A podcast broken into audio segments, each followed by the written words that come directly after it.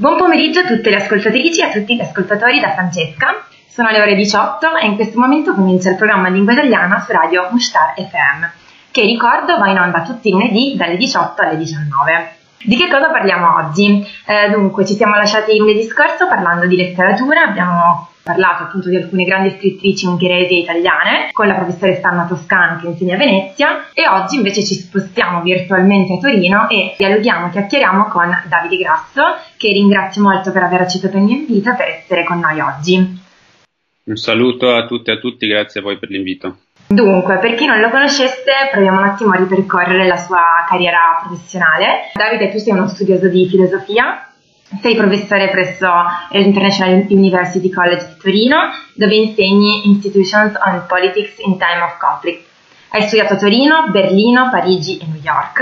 Hai pubblicato reportage da Stati Uniti, Medio Oriente, anche articoli di filosofia dell'arte e della conservazione urbana, oltre a recensire appunto libri, rappresentazioni teatrali e concerti. Hai scritto però e curato anche diversi libri tuoi, pubblicato articoli scientifici e giornalistici sulla natura delle istituzioni, le implicazioni filosofiche della conservazione dell'eredità culturale e muri di confine. Negli ultimi anni ti sei avvicinato ai rivolgimenti politici in Iraq e in Siria, dove tra il 2016 e il 2017 hai portato a termine un reportage indipendente, poi pubblicato nel libro Il fiore del deserto, la rivoluzione delle donne delle comuni tra l'Iraq e la Siria del Nord, che, se non erro, è ora in corso di traduzione in arabo e in curdo in Siria.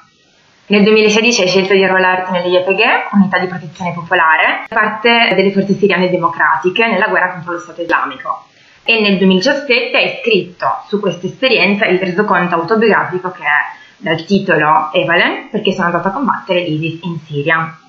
Allora Davide, io vorrei ricordare appunto ai miei radioascoltatori perché ti ho invitato oggi, direi per il tuo personale coinvolgimento nella vicenda appunto kurdo-siriana di cui parliamo oggi. In realtà appunto i territori coinvolti sono diversi, altri attori tipo la Turchia, ma ascolteremo il tuo intervento. L'argomento è molto complicato per quanto mi riguarda, ma lo ritengo appunto anche molto interessante e importante per capire un po' la geopolitica del Medio Oriente e direi geopolitica globale. Brevemente l'argomento di cui parleremo tocca la rivoluzione del Rojava, rivoluzione, come tu hai scritto in tuoi articoli, politica, sociale e di genere, del paradigma rivoluzionario del confederalismo democratico, che sta alla base di questa società nuova, che è nata appunto anche qua, provo a interpretare come alternativa alla modernità capitalistica che si fonda invece sul paradigma del potere. Prima di lasciarti la parola, direi che affinché i nostri radioascoltatori possano capire meglio, vorrei chiederti di iniziare a raccontarci dando un po' delle coordinate, se ti va, geografiche, temporali, causali, il contesto della vicenda kurdo-siriana, quindi appunto il dove, il quando, chi è stato coinvolto,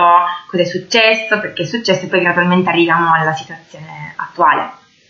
Certo, eh, beh, sostanzialmente tutti ci ricordiamo, anche perché c'è stato di recente l'anniversario, che dieci anni fa ci sono state le primavere in Medio Oriente, in Nord Africa e in particolare le manifestazioni in Siria hanno avuto purtroppo un esito molto negativo perché il presidente Bashar al-Assad e la sua, diciamo, cricca di potere non hanno accettato, diciamo, nessuna forma di compromesso con chi protestava e hanno anzi usato la violenza, addirittura l'esercito e i bombardamenti per colpire la popolazione. Quindi ne è nata una guerra civile, anche perché diversi altri stati hanno deciso di intervenire in questa situazione. Uno è proprio la Turchia che ha deciso di sostenere la parte più conservatrice dell'opposizione, in particolare le figure religiose, i movimenti islamisti e chi in qualche modo vorrebbe anche riportare in realtà la Siria indietro nel tempo. E, e, quindi questi interventi internazionali hanno fatto sì che poi questi oppositori avessero a disposizione delle armi, dei soldi e quindi la guerra civile è continuata per dieci anni e ha prodotto ancora oggi e ancora più negli anni passati dei momenti in cui gran parte della Siria non è stata o non è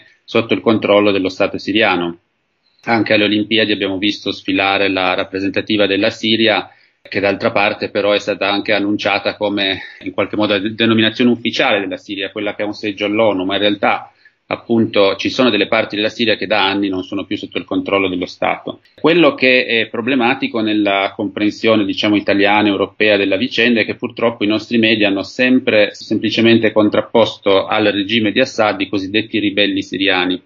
che è una definizione che non è adeguata, perché in realtà ci sono state due rivoluzioni o due tentativi di insurrezione paralleli contro il regime di Assad, eh, completamente diversi, talmente diversi che si sono poi combattuti soprattutto l'uno contro l'altro. Uno è proprio quello che dicevo prima, che vorrebbe in qualche modo trasformare la Siria in uno Stato islamico, cosa che oggi non è, e che è, è stata supportata dalla Turchia, ma anche da altri paesi come l'Arabia Saudita e il Qatar, e anche se può stupire è stata appoggiata anche dagli Stati Uniti, dall'Italia, dalla Francia dall'Inghilterra e, e, su questo se volete poi posso spiegare meglio i dettagli. Eh, invece la seconda, completamente diversa, è un tentativo di trasformare la Siria in una eh, democrazia federalista ispirata tra l'altro a delle ideologie in qualche modo critiche anche verso il capitalismo e che si riconoscono in una tradizione socialista e democratica in senso lato. E questo secondo tentativo è stato portato avanti inizialmente da un partito, il Partito di Unione Democratica, che è un partito curdo e che quindi ha voluto conciliare il problema della liberazione nazionale dei curdi e quindi della loro autonomia, del loro diritto a parlare la loro lingua in Siria, a una questione più generale di chiedersi come può essere una Siria nuova in cui tutte le diversità linguistiche, religiose, di stile di vita che esistono nella Siria attuale possano convivere senza violenza o senza dittatura. E questa um, rivoluzione inizialmente curda e poi grazie al fatto anche che ha guidato la guerra contro lo Stato islamico ISIS, si è allargata a gran parte della popolazione araba, comunità assire, eh, armene, cristiane e quindi eh, oggi diciamo, l'amministrazione democratica della Siria del Nord-Est che è l'unico diciamo, esito positivo di questa guerra civile che di fatto è l'esperienza di autogoverno più grande anche a livello territoriale che esiste in Siria, mentre invece l'altra, tra virgolette, rivoluzione, insurrezione, quella islamista e conservatrice, oggi controlla soltanto la provincia di Idlib e altre città che l'esercito turco ha sottratto proprio alla rivoluzione confederale promossa dai curdi con delle invasioni militari che ha consegnato a questi jihadisti che purtroppo le stanno amministrando in maniera brutale. E quanto è stato decisivo l'intervento al supporto delle YPG e YPG e da qui appunto mi ricollego anche alla tua diciamo, motivazione, al tuo coinvolgimento nella, nella vicenda.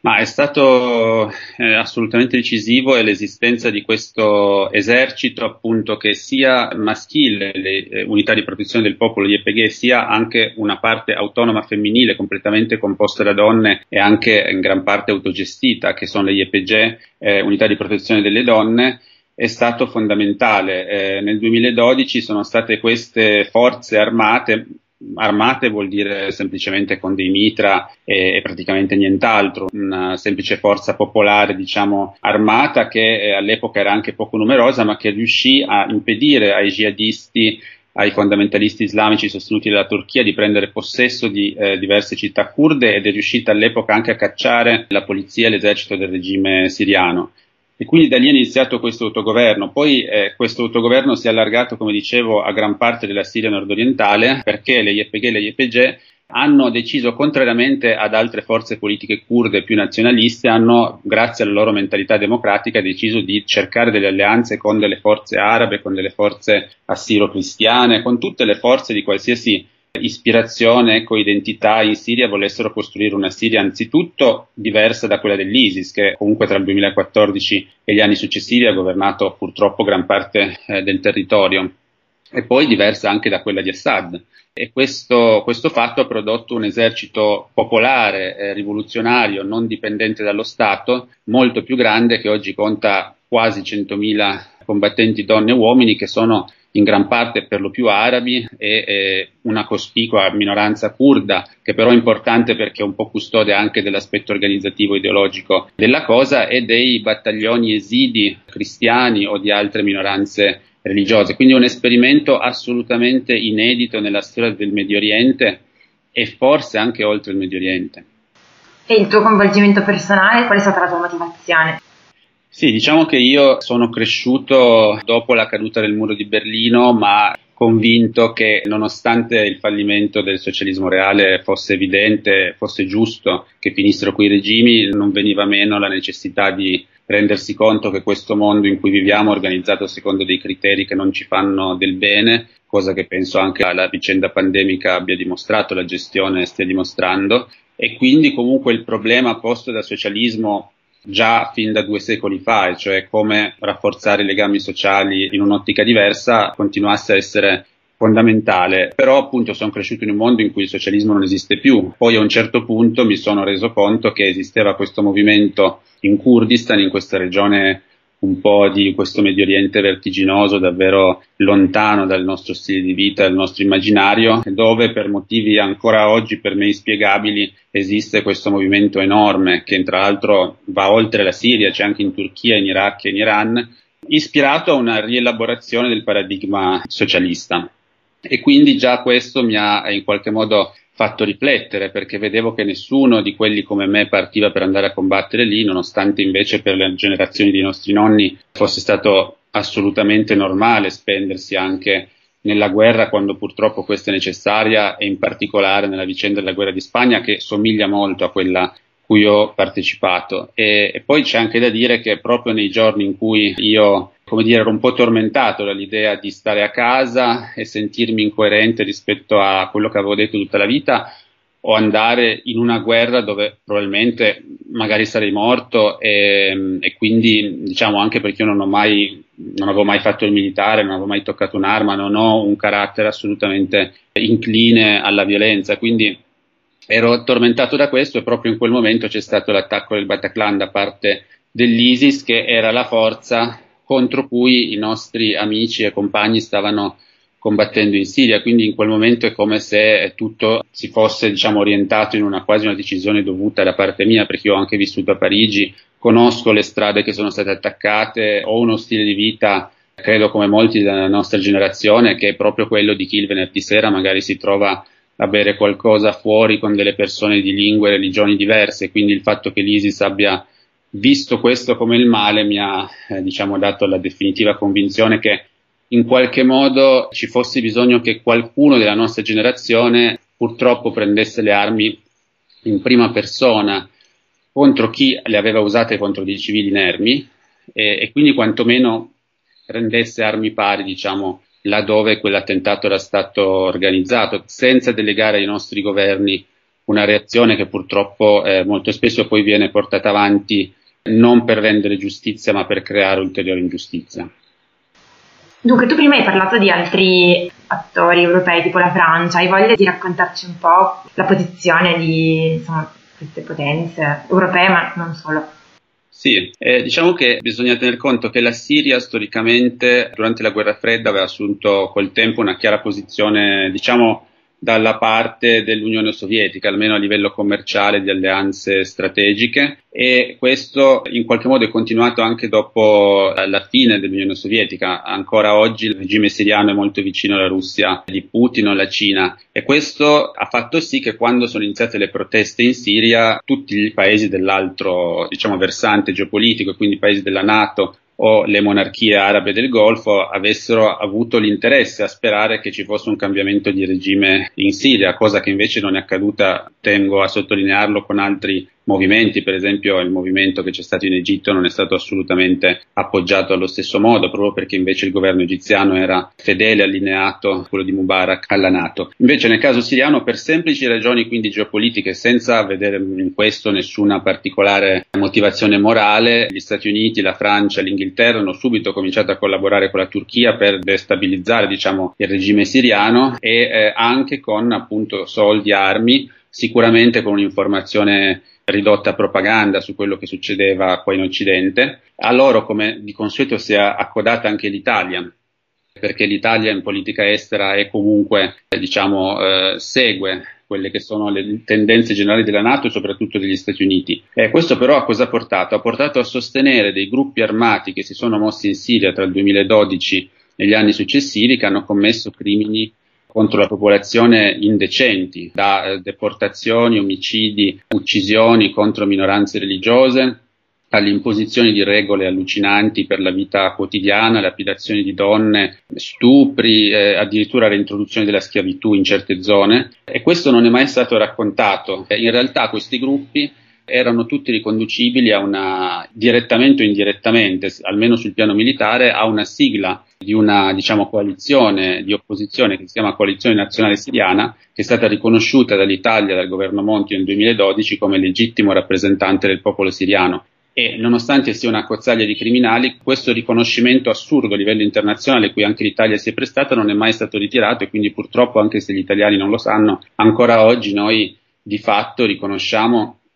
questi islamisti come se fossero in qualche modo rappresentanti della Siria, quando in Siria nessuno li ha mai eletti, anzi eh, i siriani sanno bene i crimini che hanno commesso. E chiudo dicendo che l'ulteriore paradosso è che proprio da questa pseudo-insurrezione o rivoluzione islamista è nato anche l'ISIS. E l'ISIS ha colpito anche le nostre città e i nostri eserciti, i nostri governi hanno formato una coalizione per combatterlo assieme ai curdi, in cui anche io, in, sia pur per un breve periodo nel 2016, ho, ho, combattuto, infatti la nostra avanzata era sostenuta dagli aerei americani, francesi e inglesi. Ebbene, quindi in qualche modo da un lato si dice che bisogna sconfiggere l'islamismo e sostenere chi porta avanti idee democratiche, dall'altro però formalmente c'è il riconoscimento almeno di una parte degli islamisti come se fossero rappresentanti dei siriani per compiacere quei alleati che eh, sì, ci sono economici in Medio Oriente come la Turchia o l'Arabia Saudita, che come sappiamo portano delle grosse contraddizioni etiche alla nostra politica estera. Allora, prima hai parlato di risonanza no, del modello di, del Rojava anche in altri appunto, paesi vicini. Allora volevo un attimo scendere nel dettaglio per quanto riguarda il sistema economico e giuridico del Rojava e economico in particolare tu hai scritto un articolo su geopolitica dell'acqua, chiamiamola così, e quindi volevo appunto saperne, saperne un po' di più su questo, diciamo il profilo economico e giuridico del cosa fa.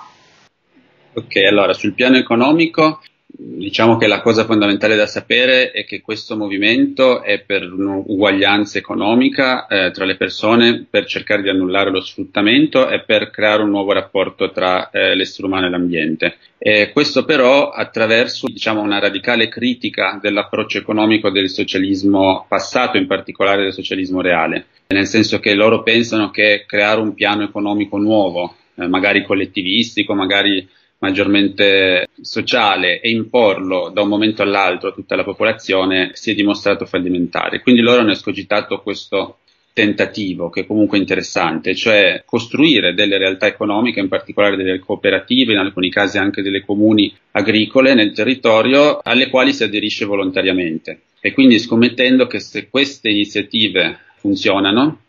sarà la popolazione che aderirà e quindi scompariranno quelle diciamo di tipo maggiormente gerarchico capitalistico e quindi in qualche modo il movimento socialista è, in competizione anche economica con eh, la realtà capitalista che cerca di, di superare. E queste cooperative sono particolari perché da un lato pagano di più il lavoro manuale rispetto a quello d'ufficio, a quello intellettuale, con delle lievi variazioni di reddito, dall'altro non investono tutto il capitale, ma circa una metà del capitale lo eh, donano alle comuni popolari, che sono gli organi di autogoverno locali, in modo che ci sia anche una parte di questa ricchezza che viene distribuita in modo comunistico, cioè secondo i bisogni di chi ha bisogno e senza diciamo, dei calcoli prettamente quantitativi. Quindi queste cooperative non vengono imposte alla popolazione, ma chi vuole può aderire. Purtroppo però questo esperimento è reso difficilissimo dalla realtà di guerra e dal continuo tentativo sia del regime siriano sia ancor più della Turchia di attaccare militarmente tutti questi territori. Per esempio io sono stato anche, ho visitato delle cooperative e intervistato chi le animava, tra l'altro spesso sono donne, sono cooperative completamente femminili e ricordiamoci che in quei territori che una donna lavori e riceva del denaro è una cosa spesso un tabù ed è una cosa molto nuova. E, ebbene non esistono più perché eh, quei territori, come sto pensando per esempio alla Serecanie, sono stati occupati dalla Turchia e consegnati agli islamisti e quindi è chiaro che valutare il successo di questa rivoluzione economica è difficile perché c'è il fattore politico e militare che naturalmente si interseca. Quindi questo sul piano economico. Noi siamo sempre diciamo, usi parlare di Medio Oriente in rapporto al petrolio o al gas, il che è anche giusto perché eh, sappiamo che anche l'interesse globale per quelle aree è dovuto a quello. Però anche l'interesse internazionale o, o imperialistico o neocoloniale per quelle aree per ottenere quelle risorse deve anche controllare la popolazione. E questo è quello che effettivamente succede da un secolo. E per controllare la popolazione in zone che sono in gran parte aride è fondamentale controllare l'acqua. E lì ci sono delle fonti idriche che sono strategiche, in particolare il Tigri e l'Eufrate per la Mesopotamia, che nascono quindi in territorio turco. E poi c'è anche chiaramente il Giordano e quello che eh, significa tutta l'area per la questione israelo-palestinese. Nel caso dei curdi, loro abitano proprio lungo il corso del Tigre dell'Eufrate, quindi in teoria nelle zone più ricche anche sul piano idrico. Però il governo turco, a partire soprattutto dagli anni Ottanta, ha messo in atto un enorme progetto che è ancora in corso di costruzione di decine di dighe per frenare l'acqua in Turchia e soprattutto decidere il governo turco quanta acqua arriverà in Siria e quanta in Iraq, in base a quello che i governi della zona faranno. E in effetti già nel 1998 il governo siriano ha espulso tutti i militanti curdi, in particolare il loro leader Öcalan, che è venuto tra l'altro anche in Italia, proprio perché la Turchia aveva chiuso le dighe, quindi la Siria rischiava la siccità. E lo stesso adesso la Turchia conduce in queste stesse ore dei bombardamenti in territorio iracheno contro il PKK, cioè la sinistra kurda, e lo può fare perché il governo iracheno è comunque deferente nei confronti della Turchia perché ha sempre anche lei questo problema, anche l'Iraq questo problema dell'acqua. C'è una questione ovviamente globale, se pensiamo anche, faccio un esempio, alla decisione del governo etiope di costruire una diga sul Nilo rispetto alla quale sia il Sudan che l'Egitto hanno già da diversi anni protestato, quella è un'altra zona che potrebbe in futuro essere attraversata da conflitti e del resto l'Etiopia del Nord è proprio in questi mesi attraversata da un conflitto sanguinoso e in queste zone diciamo che queste manovre sull'acqua possono portare poi altri governi a fare delle scelte che talvolta sono di repressione interna, a volte può essere invece anche sobillare delle rivolte nei paesi a fianco. Quindi alla fine sono sempre le persone che, come anche in Palestina, che vivono le conseguenze di questo e bisogna fare attenzione a questi beni comuni, beni comuni naturalmente in teoria perché come dicevo all'inizio di questa conversazione il mondo di oggi non è organizzato secondo una logica comune neanche per quelle risorse fondamentali come l'acqua. E invece dal punto di vista giuridico, come è organizzata il Rojava? Ci sono articoli, leggi, un po' qual è la giurisdizione, si segue il diritto internazionale? Diciamo che il Rojava da questo punto di vista è un po' un ibrido. Come del resto tutte le rivoluzioni sono state nella storia, perché le rivoluzioni da un lato devono andare contro la legge, dall'altro però devono anche produrre delle leggi, altrimenti non potrebbero introdurre novità. E in effetti la rivoluzione di Rojava, soprattutto all'inizio del 2012, era esclusivamente costruzione di assemblee popolari, le comuni, nei villaggi, nei quartieri e di introduzione di forme di autogoverno dell'economia ma soprattutto della giustizia e quindi in qualche modo screditando i tribunali dello Stato, invitando le persone a risolvere attraverso la mediazione dei comitati di pace delle comuni le loro controversie. Questo ha portato anche appunto poi agli esperimenti economici che ho detto e quindi questo autogoverno in maniera anche molto informale e senza nessuna legge è semplicemente stato incrementato dal movimento politico del PED, dei suoi alleati, delle YPG e YPG e dalla popolazione che è d'accordo. Ovviamente c'è un'altra parte della popolazione che avrebbe preferito che rimanesse il regime di Assad o magari preferiva l'ISIS e quindi quando io racconto queste cose noi dobbiamo capire che sono anche state tante sofferenze, tanti scontri, sono morte tante persone, parliamo comunque di una guerra civile dove portare avanti un'idea democratica o un'idea non democratica in tutti e due i casi significa comunque fronteggiare dei nemici. Però poi da partire dal 2014 questa rivoluzione ha avuto anche la necessità di legittimarsi sul piano internazionale, perché l'ONU ha cominciato a creare dei tavoli di negoziato, perché la questione dell'emergenza dell'ISIS ha creato l'intervento di una coalizione internazionale. E quindi sono stati creati degli organi esecutivi, legislativi e giudiziari sotto forma di cantoni che poi sono diventate regioni con l'ampliarsi di questa esperienza e questi hanno prodotto delle sorte di leggi fondamentali che si chiamano contratti sociali, uno nel 2014, poi un altro nel 2016, adesso un altro atteso per la fine del 2021. Sono delle specie di costituzioni, però non sono delle vere costituzioni perché non hanno una clausola di supremazia, ossia non si presentano come la legge fondamentale, perché l'obiettivo finale è comunque quello di riconciliarsi con un organismo nazionale. Questa rivoluzione non chiede una secessione, uno Stato indipendente, anzi considera addirittura lo Stato una cosa negativa nella storia dell'uomo, quindi è pronta a fare un compromesso con lo Stato che verrà fuori da tutto questo a livello siriano, però portando anche questi testi giuridici come elementi che oggi regolano i principi di quella regione in futuro dovrebbero entrare almeno in parte anche in una Costituzione siriana. Dico solo che questi principi sono quelli dello Stato di diritto di fatto e sono principi in realtà in gran parte di ispirazione liberale con delle correzioni direi di tipo socialista, per esempio il fatto che la proprietà privata è rispettata solo fino a quando non va contro l'interesse collettivo, questo per esempio nel contratto del 2016.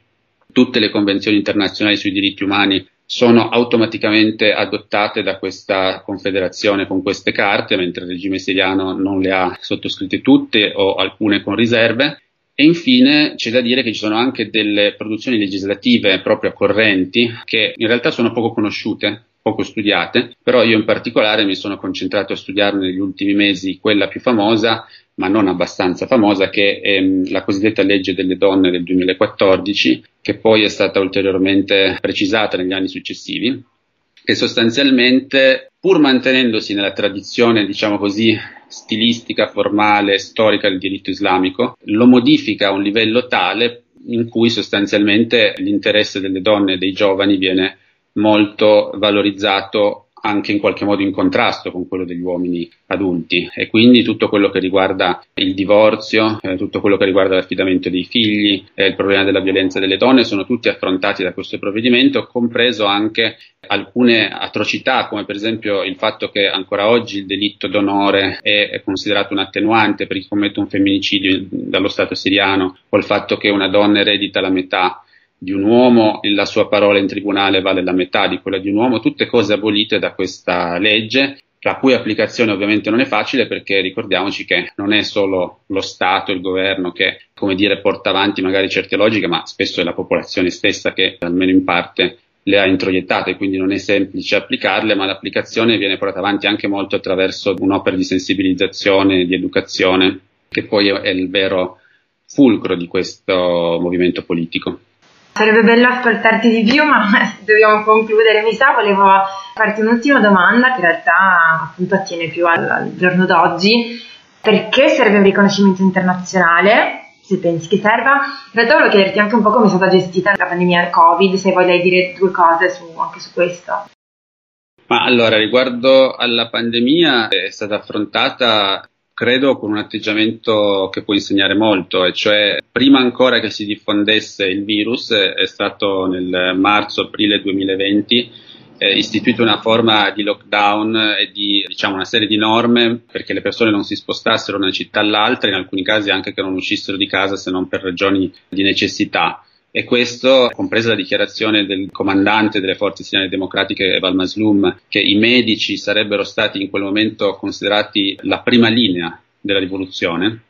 questo era molto in contrasto con quello che avveniva in altri stati, in particolare il nostro, dove ci sono stati dei ritardi che sappiamo quali disastri hanno provocato, ma non voglio neanche parlare degli Stati Uniti di Trump o del Brasile di Bolsonaro. Quindi il, Rojava e l'amministrazione nord-est hanno seguito questa linea, poi in realtà il virus si è diffuso in seguito perché poi nell'estate 2020 queste misure sono state allentate, quindi nel 2021 ci sono stati molti più casi, in quella zona è difficilissimo soprattutto individuarli e quindi anche le statistiche è difficile appurarle. Mi limito solo a dire che per esempio il regime siriano ha diffuso attraverso gli sms in quella zona dei messaggi in cui si diceva di non andare negli ospedali rivoluzionari della Rojava perché chi fosse andato in ospedale sarebbe stato ucciso dentro l'ospedale, quindi comunque in qualche modo addirittura per motivi politici cercando di rendere più difficile il lavoro di cura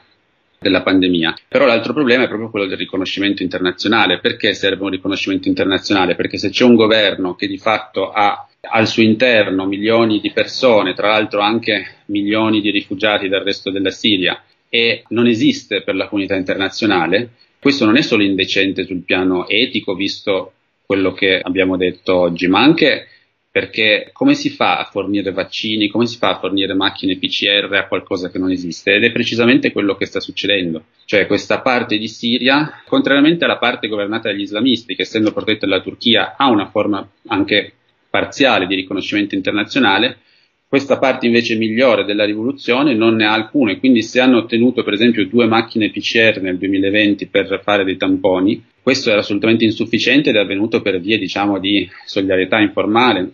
con i curdi iracheni, ma lo stesso regime ha potuto e può in questo momento approfittarsi di questa situazione per prendersi per esempio i vaccini, prendersi i tamponi, prendersi tutto quello che arriva anche dalla comunità internazionale e decidere lui a chi andranno. E quindi anche utilizzare la pandemia come un'arma di pressione politica su questa parte della Siria.